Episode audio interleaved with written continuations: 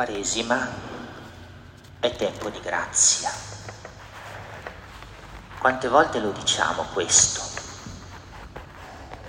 Ma lo diciamo davvero con convinzione e capendone fino in fondo il significato? Ognuno su questo può interrogarsi. È vero comunque che spesso non riusciamo bene a capire quale grazia grande sia il tempo della Quaresima, soprattutto perché grazia significa qualcosa di bello, qualcosa di splendente, qualcosa che riempie il cuore e la vita. Così stiamo vivendo il tempo della Quaresima, così intendiamo viverlo, così lo accogliamo dalle mani del Signore. Oggi vogliamo per un momento, soffermandoci sulla parola di Dio che abbiamo ascoltato, trovare almeno due motivi per i quali il tempo della Quaresima realmente è un tempo di grazia e quindi un tempo bello, un tempo splendente, un tempo che ci aiuta a ritrovare la pienezza del cuore, la pienezza della vita, perché in realtà la Quaresima, consentendoci di accogliere maggiormente nel cuore e tra le braccia il Signore Gesù, diventa un tempo di esperienza profonda, unica, di gioia, di amore e di pace. Ed è questo davvero che chiediamo che possa essere per ciascuno di noi, un tempo di gioia rinnovata, di pace rinnovata, di amore rinnovato, perché abbiamo spalancato di più le porte del cuore della vita al Signore Gesù e alla sua presenza. Ma vediamo dunque questi due aspetti che la parola di Dio oggi ci dona. Abbiamo ascoltato nella prima lettura Dio rivolgersi al suo popolo.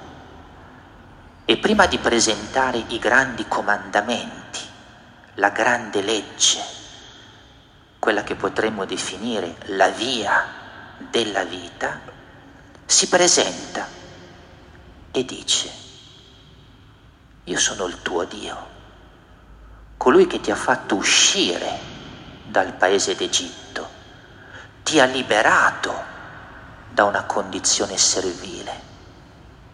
È come a dire, Dio si presenta per rassicurare il suo popolo e comunicargli al cuore quello che sto per dirti, la mia volontà che sto per trasmetterti, la mia parola che ora vengo a comunicarti, non dimenticarlo viene da chi ti ha fatto uscire dal paese d'Egitto, da chi ti ha liberato da una condizione servile. E dunque quella volontà che ti comunico, quella parola che ti trasmetto, è nella stessa linea, perché ti possa essere garantita la libertà dalla schiavitù, perché tu non debba più rientrare in quella terra di peccato, di perdizione, di allontanamento da Dio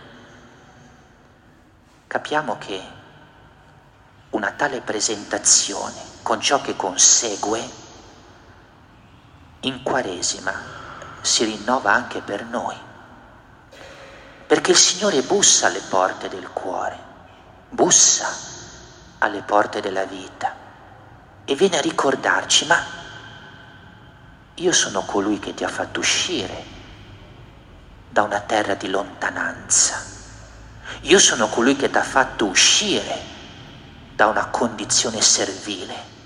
Io sono colui che ti ho liberato dalla schiavitù del peccato. Io sono colui che ti ha salvato dalla morte. Io sono colui che ti ho dato la vita e che sono morto per te, risorgendo per te. Io sono. E allora la mia parola, la mia volontà, quello che ti indico come cammino della vita. Ti vuoi decidere a comprenderlo come parola di amore, come volontà di amore, come l'unico cammino attraverso il quale tu trovi te stesso veramente e dunque quella gioia, quella pace, quell'amore che cerchi tante volte in modo sbagliato senza trovarlo, tutti lo capiamo. Questo è un punto decisivo del nostro cammino di fede, perché spesso, seppur a parole lo affermiamo, nella profondità del cuore non lo crediamo che la parola che ci viene donata da Dio, la volontà che ci viene manifestata, l'orientamento del cammino che ci vengono indicati, siano davvero la conseguenza di un amore che è tutto per noi, di un Dio che vuole soltanto amarci, di un Signore che è totalmente dalla nostra parte perché se fosse così, non saremmo così restii ad ascoltare quella parola. Non saremmo così testardi nel non voler accogliere quella volontà. Non saremmo così ritardatari nell'andare sul cammino che il Signore ci indica. Non avremmo tanti dubbi nel far nostra fino in fondo ciò che il Signore ci chiede. Il tempo della Quaresima dunque è questo tempo di grazia bello, splendente, perché ancora una volta il Signore viene a noi per convincerci. Non è già questo emozionante? Dio che bussa alle porte del cuore della vita per convincere noi di ciò che è il nostro bene autentico, di convincere noi che Lui ci ama davvero di convincere noi che Egli è dalla nostra parte, di convincere noi che ciò che Egli ci dice, ci indica, ci trasmette è solo per amore. Ma c'è anche un secondo aspetto che abbiamo riascoltato nella preghiera iniziale della colletta perché in quella preghiera abbiamo pregato così. Abbiamo fatto riferimento a alcuni rimedi che il Signore ci dà per i peccati. E questi rimedi per i peccati sono il digiuno, la preghiera e la carità fraterna. È interessante digiuno, preghiera, carità fraterna sono rimedio ai nostri peccati. In che senso? Che cosa fa il peccato nella nostra vita? Rompe o ferisce la relazione che noi abbiamo con Dio. E qual è il rimedio a questa ferita? inferta alla relazione con Dio, una più grande preghiera. Il peccato ha ferito, se non distrutto, la relazione che abbiamo col prossimo.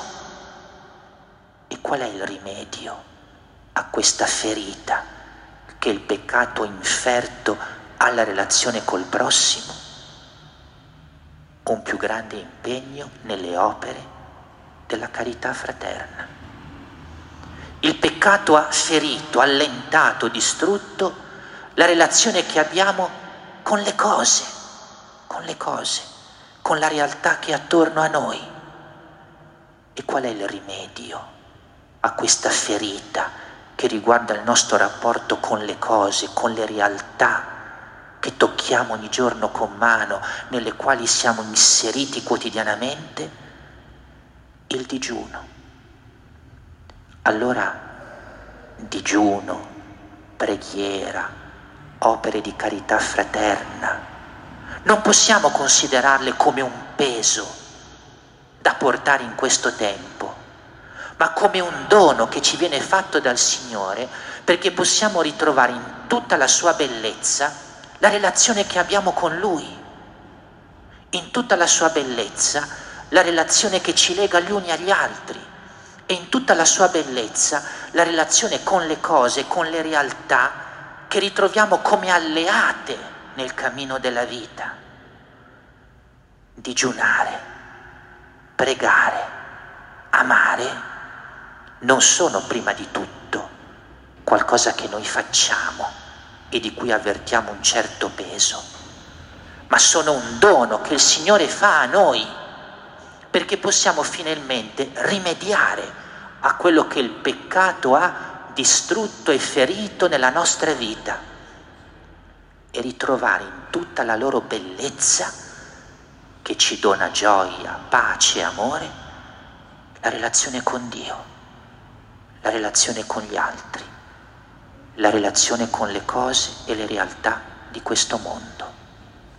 Ecco il secondo aspetto del nostro cammino quaresimale e della grazia che il tempo della Quaresima davvero dona a ciascuno di noi. Ecco, siamo nella terza domenica di Quaresima. Il cammino è già inoltrato non vogliamo perdere neanche una briciola di questo tempo bello che il Signore ci dà. Non vogliamo perderlo. E allora ci immergiamo in questi giorni nella parola che il Signore ci dona. Ricordati, convinciti che io ti ho liberato dalla schiavitù. Io ti ho liberato da una terra di lontananza. Io sono per te, ti amo non avere paura e non dubitare mai di me, della mia parola, della mia volontà, del cammino che indico per la tua vita. E rimaniamo in ascolto di quella preghiera che oggi è presente nel nostro cuore e che la Chiesa mette sulle nostre labbra. Rimediamo, rimediamo a, a ciò che il peccato ha rovinato attraverso il digiuno, la preghiera, le opere di carità fraterna, perché davvero ogni relazione con Dio, con gli altri, con le realtà e le cose di questo mondo possa essere esperienza di gioia, di pace e d'amore e che la Madonna ci sia vicina e ci aiuti in questo cammino che davvero lo capiamo è un cammino di grazia, è un cammino di grazia e dunque un cammino di gioia, di pace e di amore.